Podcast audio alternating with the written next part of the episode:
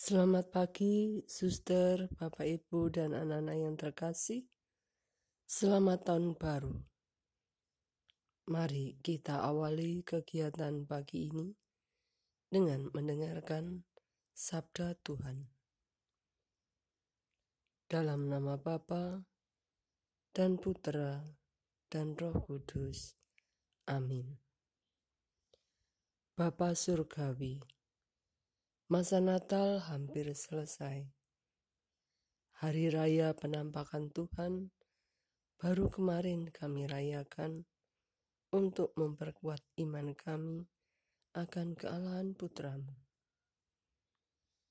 Bapa, bimbinglah kami hari ini untuk mampu membedakan mana roh Allah yang baik dan mana yang bukan Semoga kami mampu mendengarkan firman-Mu dengan benar.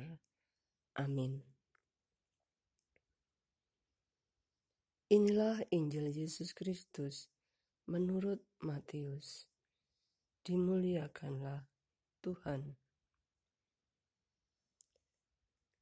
Ketika mendengar bahwa Yohanes Pembaptis ditangkap, Yesus menyingkir ke Galilea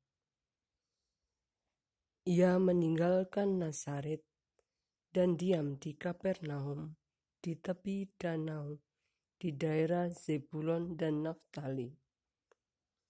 Supaya genaplah firman yang disampaikan oleh Nabi Yesaya. Tanah Zebulon dan tanah Naftali, jalan ke laut, daerah seberang sungai Yordan, Galilea, wilayah bangsa-bangsa lain. Bangsa yang diam dalam kegelapan telah melihat terang yang besar, dan bagi mereka yang diam di negeri yang dinaungi maut telah terbit terang. Sejak waktu itu, Yesus memberitakan, "Bertobatlah, sebab kerajaan surga sudah dekat." Yesus pun berkeliling ke seluruh Galilea. Ia mengajar dalam rumah-rumah ibadat dan memberitakan Injil Kerajaan Allah, serta menyiapkan segala penyakit dan kelemahan di antara bangsa-bangsa itu. Maka tersiarlah berita tentang dia di seluruh Syria dan dibawalah kepadanya semua orang yang buruk keadaannya, yang menderita berbagai penyakit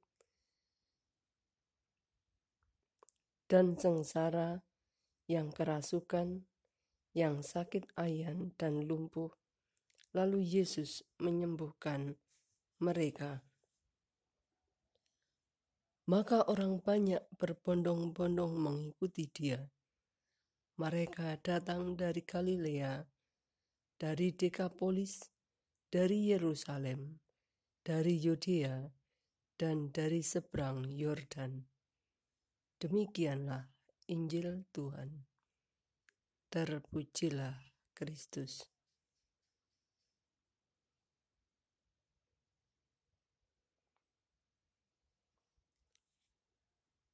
Suster, Bapak, Ibu, dan anak-anak yang terkasih, kasih Allah sungguh luar biasa. Tak dibiarkan manusia hidup dalam penderitaan dan kegelapan. Maka diberikannya lah putranya kepada kita.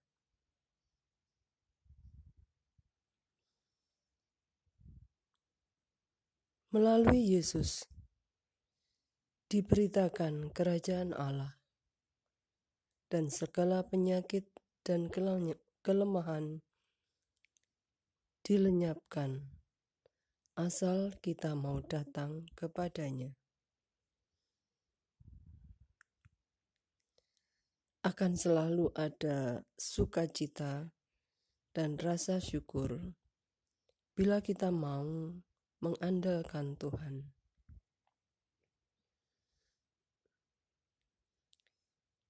Dari bacaan pertama, Rasul Yohanes pun mengatakan,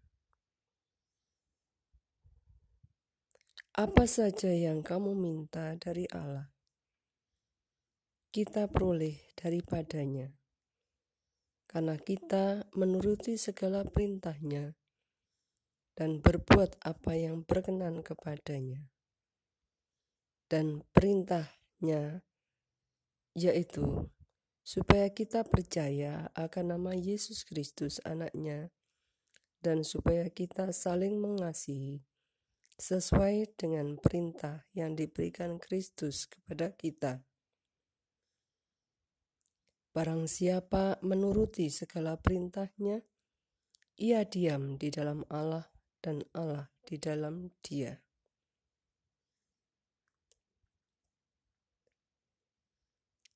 Dari sini kita merasakan betapa Allah adalah kasih.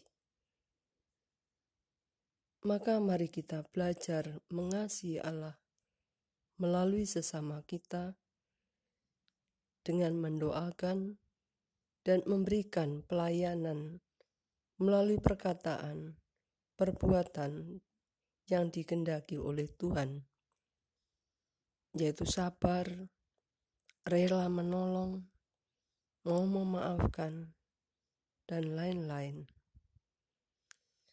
Apabila kita dapat melakukan hal tersebut, berarti roh Allah sudah ada dalam hati kita. Semoga kita dijauhkan dari kepentingan pribadi, sehingga orang merasakan kasih karunia Allah melalui tangan-tangan kita. Dan semoga banyak saudara-saudariku yang bertobat dan diselamatkan. Amin. Dalam nama Bapa dan Putra dan Roh Kudus. Amin.